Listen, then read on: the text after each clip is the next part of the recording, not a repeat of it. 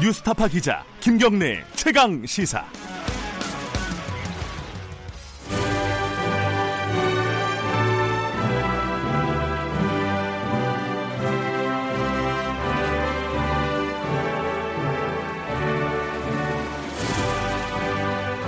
네, 매주 금요일 전국의 가장 뜨거운 현안을 여야 의원 두 분과 이야기 나눠봅니다. 최고의 정치 오늘도 두 분 나와 계십니다. 먼저 더불어민주당의 김진표 의원님 나와 계십니다. 안녕하세요. 안녕하세요. 네, 그리고 자유한국당의 김영우 의원님도 나와 계십니다. 안녕하세요. 네, 반갑습니다. 어, 김경래 최강 시사는 유튜브 라이브로도 함께 하실 수 있습니다. 유튜브에 가셔서 KBS 일라디오 이렇게 검색하고 들어오시면은 어, 지금 김진표 의원님 그리고 김영우 의원님 얼굴을 확인할 수 있습니다. 오늘도 수염을 안 갖고 오셨고요. 거의 깎았죠. 예, 밀, 거의 밀었다고 봐야죠. 그리고 문자 참여도 기다립니다. 샵 9730으로 보내주시고요. 짧은 문자는 50원, 긴 문자는 100원 들어간다고 합니다. 자, 스마트폰 애플리케이션 콩으로 보내시면은 무료고요. 자, 오늘 얘기할 게 뭐 크게 두 가지인데요. 하나는 어, 북한 얘기 하고 하나는 어, 이것도 또 북한 얘기네요. 북한 어선 얘기. 네. 두 가지인데 뭐 뭘 먼저 할지는 조금 이따가 보고 일단 제가 기사를 오늘 하나 읽었는데 어, 김지표 의원님이 책 쓰셨더라고요. 네, 예. 그 제목이 제목이 뭐죠? 구직 대신 창직하라. 그러니까 기술 벤처를 육성하는 것만이 우리 경제의 이 침체를 극복하고 새로운 성장 동력을 만들 수 있는 길이다. 어, 그러기 위해서는 금융 혁신을 해야 된다. 이런 걸 주제로 쓴 책입니다. 금융 쪽도 들어가 있군요. 얘기가. 그러니까 예. 그게 중심입니다. 아 그러니까 그래요. 예. 우리 금융이 지나치게 안정 추구형으로 어. 어, 융자만 담보 잡고 융- 돈 빌려주는 이자율 차이만 의존하는 융자를 대신에 예. 미국이나 선진국처럼 투자를 해야 된다. 직접 직접 아. 그러니까 융자에서 투자로 의 금융 혁신이 기술 벤처를 어, 새로운 성장 동력으로 만든다. 예. 그 최근에 국회가 안 열리고 있지 않습니까? 그래서 시간이 많으셔서 쓰셨나요? 작년 10월부터 제가 예. 당의 국가경제자문회의 의장을 하면서 예. 주로 이 문제를 강조했고 그래서 금년도 우리 정부가 최우선으로 경제 활력을 회복하는데 지금 역점을 둬야 된다 예. 하는 걸 강조 지금 하고 있죠. 그래서 예. 그걸 뒷받침하는 의미에서도 이 책이 좀 도움이 될것 같아서 알겠습니다. 바쁘신 와중에 이게 책 쓰시는 분들이 정치인 분들이 많습니다. 김영우 의원님은 어떤 책을 생각하고 계십니까? 저는 뭐 과거에 이제 제 자서전격인 책을 좀 썼고요. 예. 어, 이제 앞으로 써야죠. 소설 같은 거 쓰시는 분 좀 나왔으면 좋겠어요. 아, 저도 그거 좀 희망하고 있습니다. 알겠습니다. 아, 원래 참 기자 출신이시니까. 제가 출판문학 담당 기자 했었어요. 아, 자, 오늘요, 어, 이, 북한 얘기가 있고, 북한 어선 얘기가 있는데, 자, 뭐 두 개 한 절반씩 갈 거예요. 근데, 뭐, 김영우 의원님한테 네. 먼저 그, 선택권을 뭐부터 얘기할까요? 네, 북한 목선 먼저 해이죠. 일단. 그러면은, 예, 북한 목선 얘기부터 할게요. 일단, 사과했습니다. 그, 국무총리 선까지 사과를 했습니다, 일단은. 어, 이- 저는 제가 볼 때 이게 적당히 국방부 장관이나 국무총리가 네. 이렇게 유감 표명하고 간단한 형태로 사과할 일이 아니다. 네. 제가 보니까요, 그 이 목선에 대한 이 사태에 대한 네. 그 해경의 보고하고 군의 예, 국방부의 그 음. 보고가 완전히 차이가 있어요. 해경은 그래도 사건 어, 접수되고 15일 이었죠. 예, 예, 예. 예. 15일 날 그 접수되고 19분 만에 그 청와대라든지 국정원이라든지 이런데 유관 기관에 보고를 했더라고요. 비교적 네. 비교적 정확하게 한 것 같아요. 네. 그런데 이틀 후에 군 그 합참의 발표를 보면 완전히 그 사안이 축소돼 있고 은폐돼 있고 네. 이렇게 돼 있어요. 그래서 그 이틀 동안 청와대와 국정원과 군이 무슨 일을 했는지 저는 이거 국정조사감이다 이렇게 생각합니다. 적당히 네. 이 얼버무릴 일이 아니에요. 일단은 여당 입장도 좀 들어봐야 될 것 같습니다. 어, 어떻게 보십니까? 이 문제는 군의 해상 경계 작전에 큰 구멍이 뚫렸다. 이게 분명해진 거니까 이건 변명의 여지가 없이 아, 그 부분은요. 네, 예. 엄격하게 조사해서 어, 책임자를 처벌해야 된다고 봅니다. 네. 지금 정부로서는 국방부 장관은 물론이고 총리까지 이제 그 사과를 했고 예. 그리고 대통령께서도 어, 이 어떻게 이 북측에서 우리까지 오는데 사흘 동안 제대로 포착을 못했냐.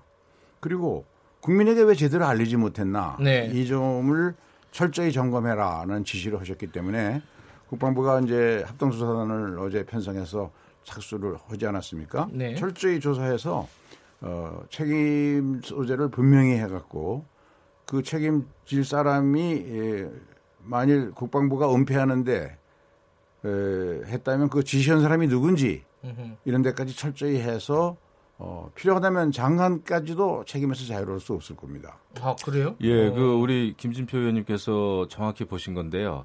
이 군이 그 합참이 발표할 때 네, 예, 청와대에 파견돼 있었던 네, 그 군, 그 현역 군인이 있었습니다. 행정관이 있었는데 이렇게 봤을 때는 이거 청와대가 어, 군의 발표를 어, 비호했거나 아니면 지시했을 수 있다라는 강한 의심을 지금 가질 수밖에 없어요. 음, 왜냐하면 해경 발표하고 어떻게 이렇게 차이가 나는지 네, 예, 모든 사실을 알고 있으면서도 그 사실과 상당히 차이가 나는 그 발표를 군이 앞장서서 했단 말이죠. 네, 또 청와대도 알고 있었죠. 예, 어떻게 이런 일이 벌어질 수 있었는지 그리고 이제 목선을 발견 못했다고 하는 거는 뭐 이제 그 경계 작전의 실패죠. 실패이긴 하지만 더 심각한 것은 이 대국민 그 은폐했다. 그 이유가 무엇인지 저는 청와대가 아, 이것을 밝혀야 되는데 뭐 예. 밝히겠습니까? 고민정 대변인은 어, 군의 발표를 상당히 두둔을 했더군요. 또 보니까 그래서 이것은 앞뒤가 안 맞고 어, 이것은 우리 국방 대비 태세를 총 점검한다는 의미에서도 어, 이것은 국정조사해야 됩니다. 그리고 어, 대통령께서도 이 다시 한번 음, 점검해봐라라고 예. 하는 지시를 내리셨습니다마는 예, 대통령께서는 군의 최고 통수권자 아니십니까? 그래서 이 문제는 어, 그냥 이렇게 간단한 지시가 아니라 국정조사를 하더라도 어, 그것을 어, 대통령께서도 아마 이해하시고 어, 수용하시리라 이렇게 생각합니다. 그 마- 저는 예, 예, 네. 말씀 듣고 예, 예.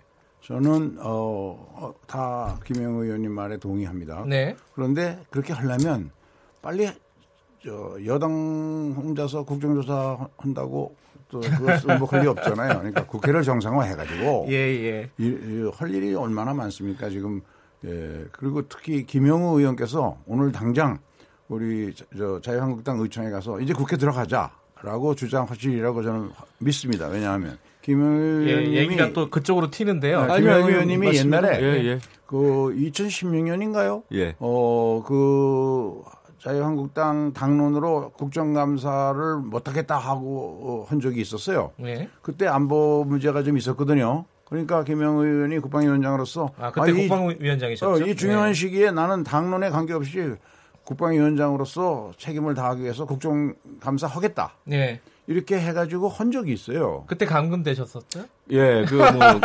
그래서 사실 저는 오늘 이제 우리가 의총이 열리는데 예, 예, 물론 이제 최종 결정은 뭐 원내 지도부가 하- 할 일입니다만은 네, 이 국방 대비 태세를 총점검하고 국정조사 이런 것을 요구하기 위해서는 예, 예, 저는 그 사실 어, 내부적으로 얘기를 좀 할 생각이에요. 아, 그래요? 예, 예, 왜냐하면 들어가자. 예, 이것처럼 중대한 일을 김영우 놓고 위원장이 내부적으로 얘기하지 말고 이 자리에서 얘기하십시오. 아니 그러니까 제가 내부적으로 얘기한다는 건 전 국민한테 사실 얘기한다는 뜻입니다. 이게 전국 방송인데 네. 왜냐하면은 이것이 중단 일을 놓고서는 저희가 원내에서 또 치열하게 싸우는 것도 저는 필요하다고 봅니다. 아, 그러면 어, 그러면 국정조사 해야죠. 사실 뭐 이게 사실 우리 안보에 좀 구멍이 뚫린 어, 심각한 문제이긴 하지만 이걸 계기로 해서 국회에 들어가겠다라는 입장을 밝히신 거네요. 저는 이 좋은 자리에서. 전략이라고 봅니다. 그리고 또 이제 예. 윤, 윤석열 그 검찰총장 또그 청문회요? 예, 김현준 국세청장 청문회가 다 있는데 그 청문회는 하겠다면서 그것은 결국은 정부나 후보자를 공격하는 일에는 참여하겠다는 거니까 예. 이거 좋은 계기가 되지 않았습니까? 안보만큼 여야 안보에는 여야가 따로 없거든요. 제가 늘 하는 얘기가 국방의 시계는 단 1초, 1분이라도 멈추면 안 된다라는 건데요. 예. 어, 이 같은 중대한 그 사태 또 굉장히 청와대 국정원 군내 굉장히 의심적인 이런 관계 네. 예, 이런 거 는 철저하게 파헤쳐서 국민께 알려드리는 게 도리다 생각합니다. 합동조사단이 예. 두 가지를 분명히 두 밝혀야 가지. 된다고 예. 봅니다. 하나는 지금 음, 모두 세 가지네요. 하나는 지금 발표가 축소 왜곡이 됐는가 여부를 철저히 예. 밝혀야 되고, 근데 그것은 어, 국회의 활동이 더 정확하게 밝히는 데 도움이 될 겁니다. 그래서 네. 자유한국당이 들어, 저, 국회를 정상화시켜야 된다는 것이고, 네. 합동조사단이 해야 할 일은 왜 이러한 에, 해상 경계 작전에 큰그 허점이 드러났는가? 네. 그것이 옛날 이명박 정부 때 노크 귀순 사건처럼 장비나 경계 문제, 시설이나 이런 것의 문제가 아니라 어, 안이해져서 기강이 예. 해해져서 그런 것인가? 예. 아니면 현재 그 동해안 NNL 지역을 경비하는 것이 우리가 어, 그 고속함 한 척, 초계함 한 척, 구축함 한 척, 세 개의 경비 함정을 통해서 하고 있는데 한 함정이 약 50km를 담당하고 있답니다. 네. 그러면 이거 갖고 충분한 건가? 그리고 우리 해군이 가지고 있는 레이더망이 좀 낡았다는데 예. 그것이 10m짜리 목선이 점 하나로 보이는데 파도와 구별할 수 없다는 이야기가 해- 해군에서 나왔었거든요. 네. 그러면 그것을 확실히 해서 경계 장비나 시설에 문제가 있으면 그것도 보완해야 돼서 다시는 이런 허점이 드러나서는 안 된다. 네. 그거를 그 두 가지를 그 분명히 밝혀야 한다고. 그리고 봅니다. 지금 제가 사실 그 여당 국방위원장이면 네. 그건 뭐 야당이든 여당이든 국방위원장이면 이 긴급 긴급 간담회라도 해야 돼요. 상임위 아하. 열리지 못할 때는 그렇게라도 하거든요. 그래서 어, 의사소통 빨리 여야가 해야 되고 그 책임자 정말 빨리 그 색출해야 됩니다. 그리고 국정조사로 빨리 이어져야죠. 일단 쟁점 중에 하나는 이제 그 국방장관 사퇴를 나경원 어, 원내대표가 얘기를 했잖아요. 근데 지금 뭐 합참에서 조사를 하고 나서 그 조사를 일단 봐야 되는 거 아닌가요? 어떻게 그렇죠? 보세요? 봐야죠. 그 저도 조사가 일차적이라고 보고요. 예. 어, 국방부 장관은 옷을 벗을 각오를 단단히 해야 되고 예, 이 책임으로부터 절대 벗어날 수가 또한 없습니다. 가지 김진표 의원님 그 아까 그 음. 김영우 의원님이 얘기한 것 중에 청와대는 알고 있었는데 국방부 발표가 잘못 나갔다. 이러면 청와대도 책임이 있는 거 아니냐. 이 그럼요. 취지 얘기를 했단 말이에요. 근데 어떻게 저는 보십니까? 저는 음, 뭐 그렇게 생각하지 않는데 네. 다만 그런 문제들을 합동조사단이 철저히 조사하고 예. 또 상임위원회를 열어서 국방부 장관으로부터 예. 자세한 경위를 여야 의원이 보고를 받고 또 질- 질의 답변을 통해서 더 규명을 해보고 네. 그러다 보면 밝혀지지 않겠어요? 알겠습니다. 이 부분은 뭐, 어, 여기 원내대표 없는 상황에서 저희들끼리 합의했습니다. 이제 열기로. 어, 국방위원회 빨리 열어서, 어, 뭔가 이 원인이나 대책이나 밝혀야죠. 예, 이런 예. 부분들 논의를 해야 된다. 일단 고, 거기까지만 얘기할게요. 이게 뭐 그렇죠. 구체적인 네. 쟁점으로 들어가면은 시간이 너무 없을 것 같고요. 그 북한 얘기 다른 북한 얘기 좀 해보겠습니다. 네, 예. 자 시진핑 주석이 북한에 어제 방문을 했습니다. 어, 3자 구도에서 4자 구도로 지금 변환되는 시점이다. 그러니까 일이 어떻게 보면 더 뭐 경색 국면이 풀릴 수도 있지만 어떻게 보면 더 복잡해질 수도 있는 거고요. 이 부분은 뭐 김진표 의원님 먼저 의견 예. 좀 듣고 시작을 하는 게 좋을 것 같습니다. 예, 이 문제는 음, 그 정- 종전부터 많은 전문가들 사이에 네. 지금 음, 시진핑이 곧 북한을 방문할 것이다. 특히 G20 전에 방문할 것이다라는 추측이 있었습니다. 이유는 네. 미중 통상 협상이 아주 난산을 겪고 있고 네. 사실상 실무회담은 결렬됐거든요. 네. 이것을 트럼프가 이번 G20에서 시진핑을 만나서 최후 결판을 내겠다라고 여러 차례 공언을 해왔습니다. 네.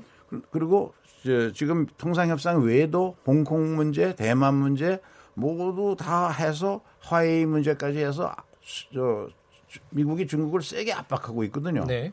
그러면 중국의 입장에서는 북핵 문제를 미국이 해결하는데 관심이 있는데 그러려면 북한과 중국의 특수한 관계, 예, 혈맹이라고 주장하는 그 관계, 그리고 북한의 에너지와 식량의 70%를 지난 70년간 공급해 왔다.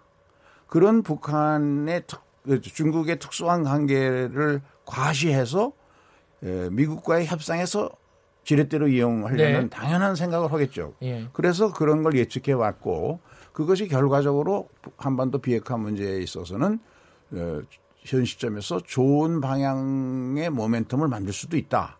그래서 어, 비건 대표가 어, 이 미, 미국과 중국이 비핵화 문제에 있어서는 네. 100% 같은 생각을 가지고 있고 이번에 좋은 메시지를 북한에 보내주리라고 믿는다. 이렇게 코멘트를 좀 했더라고요. 긍정적으로 보시는군요. 네, 이런 네. 상황을. 그 김영우 의원님은 어떻게 보십니까? 네, 저도 이번에 사실 그 형식은 당연히 이제 북중 정상 회담인데요. 예. 그 시진핑도 그렇고 김정은도 그렇고 결국 어, 미국 트럼프 대통령에게 에, 하는 메시지이더라고요 보니까 음흠. 예 그것은 뭐냐면은 김진표 의원님 말씀대로 이제 또 G20이 열리지 않습니까? 네. 그러면은 그 정상 회담 중에 이제 에, 트럼프 대통령하고 이제 시진핑 주석이 또 만나게 되는데 네. 아마도 어, 시진핑 주석은 트럼프 대통령을 만나기 전에 이 한반도 문제, 특히 북한의 그 비핵화 문제라든지 이런 네. 한반도 정세를 풀어가는 데 있어서 중국의 역할이 클 것이다. 네. 적극적으로 역할을 하겠다라고 하는 메시지를 아, 미리 트럼프 대통령에게 알린 거죠. 여기 시진핑, 주석 아, 발언을 보면은요. 네. 아, 북한의 그 안보에 힘이 닿는 데까지 이제 도와주겠다. 네. 아, 그리고 한반도 비핵화 실현을 위해서는 아, 보다 중국이 적극적이고 건설적인 역할을 하겠다. 아, 아까 우리가 얘기했지만은 이제 그 3차 함수가 4차 함수로 사로 이제 바뀌는 거예요. 구도가 바뀌는 거죠. 네. 중국이 적, 어, 적극적인 역할을 하겠다고 나서면 아, 결국 이 문제가 근데 어떻게 이제 풀릴지는 굉장히 예의주시해야 됩니다만은 네. 과거 2005년 이런 때도 어, 중국이 주도하는 육자 회담이 열리지 않았습니까? 네. 아, 그랬을 때 결국 아, 그럼에도 불구하고 어, 9.19 합의까지는 했지만은 그 이듬해 2006년도에 북한이 1차 핵실험을 했어요. 예, 그래서 예, 저는 중국의 역할이 예, 적극적인 역할이 네. 이 문제를 푸는데 해결이 될지 걸림돌로 작용할지 모르겠으나 저는 낙관적이지 않습니다. 음. 훨씬 복잡해졌고 특히 미중의 예, 무역 전쟁, 패권 전쟁이라는 구도 속에서 일어나고 있는 거기 때문에 중국이 역할을 할수록 또 대한민국의 아마 대북 그 역할은 굉장히 축소될 수밖에 없다 이런 생각을 하죠. 어쨌든 뭐 북한과 중국이 만나는 이 이벤트를 하나의 뭐 큰 어떤 쇼라고 보면은 관객은 주된 타겟 관객은 미국이지 미국이죠. 네. 그 부분은 뭐 다 동의하시는 건데. 네. 근데 이제 우리 역할이 좀 달라져야 되는데 우리가 그런 대비라든가 대책이 있는 것이냐 이 부분에 대한 걱정들이 있습니다. 그러니까 지금 네. 상황이 급변한 정- 건데요. 뭐 정세현 장관까지도 그런 걱정을 하셨더라고요. 예. 그런데 그 문제는 지극히 당연한 기본적인 협상의 자세입니다. 음, 지금 이 문제를 가지고 어, 한국의 역할이 줄어들 것이다라는 식의 시각은 너무 좁게 보는 것이고 예. 에, 비건이 얘기한 것처럼 에, 양쪽이 북한과 미국 모두 유연한 자세를 가지고 하겠다는 생각을 갖고 있다는 걸 얘기를 하면서 네. 그러나 아직은 비핵화의 개념 자체도 이- 일치하지 않고 있다. 네. 이 모든 협상은 비핵화가 뭘 말하는 건지, 그러니까 네. 완전하고 검증 가능하고 그리고 돌이킬 수 없어야 하고 네. 그 비핵화의 내용 속에는 핵물질, 핵시설의 파, 에, 저 파괴뿐만 아니라 어, 지금 가지고 있는 핵무기 그리고 어, 또, 어, 그 대- 대량 어, 살상 물질 예. 그리고 그 운반 수단 이런 것들을 어떻게 하- 다 없앨 것이라는 확실한 의지의 표명. 네. 그리고 그것을 위한 구체적인 행동 계획, 액션 프로그램을 어떻게 나누어서 할 것인가. 음흠. 이런 것들을 협상해 나가야 되는 거거든요. 그러면 북한 입장에서는 모든 걸 내주기만 하고 받는 게 없, 없, 없, 없을 수 없는 협상이 안 되죠. 네. 그때 북한이 요구하는 것은 첫째가 체제 안전 보장일 겁니다. 네. 이 체제 안전 보장을 할 때는 북한과 남한과 미국만 가지고는 북한이 동의 안 할 겁니다.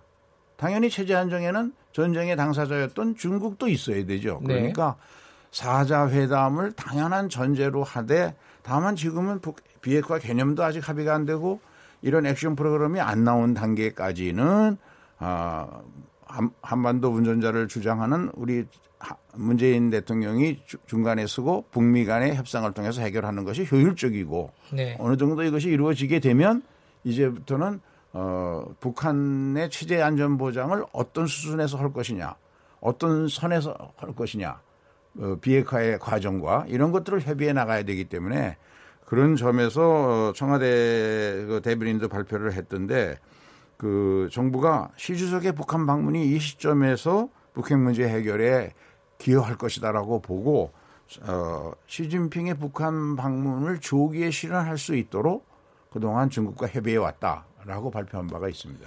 그 네, 저는 요, 요 말씀 여기까지 예, 듣고요. 예. 제가 걱정하는 건 그겁니다. 지금 어쨌든가 중국은 그 혈맹국인 북한하고 어, 한반도 정세, 한반도 문제를 공동으로 어, 고민하고 추진하겠다고 이렇게 발표를 한 거 아니에요 이번에. 네. 에, 북중 관계는 문제가 없다고 보죠. 네. 어, 그런데 문제는 이제 한미 관계입니다. 지금 한미 관계예요. 왜냐하면은 아, 미국의 기본적인 대북 전략은 아, 북한의 핵 문제가 풀리기 위해서는 대북 제재를 그래도 공고히 해야 되고 네. 국제사회에 에, 그게 공조가 이루어져야 된다라고 하는 게 기본 그 흐름인데 네. 예, 지금 대한민국 정부 우리 한 우리 정부는 오히려 어, 대북 제재를 완화해야 된다라는 말을 여러 차례 그것도 이제 국제 무대 외교 무대에서 여러 차례 얘기를 했단 말이에요. 다른 네. 그 나라의 정상 앞에서 문재인 대통령이 직접 하셨죠.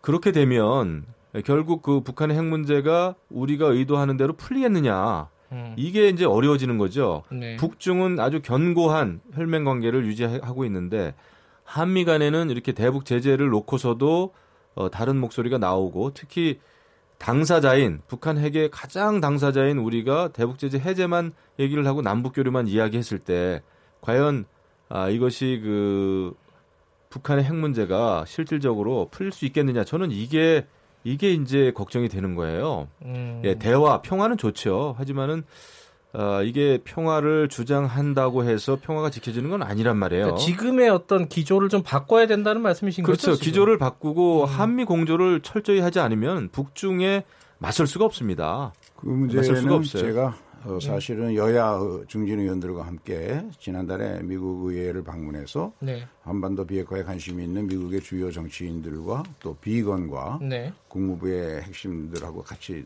대화를 나눠봤습니다. 네. 그때 모든 사람들이 예, 한미 동맹, 한미 관계는 더 이상 좋을 수가 없다라는 이야기를 강조를 했는데요. 네. 우선 음, 문재인 대통령과 트럼프와의 관계도 어, 정상회담만 일곱 차례 그리고 어, 스물 차례에 가까운 어, 전화 통화를 네.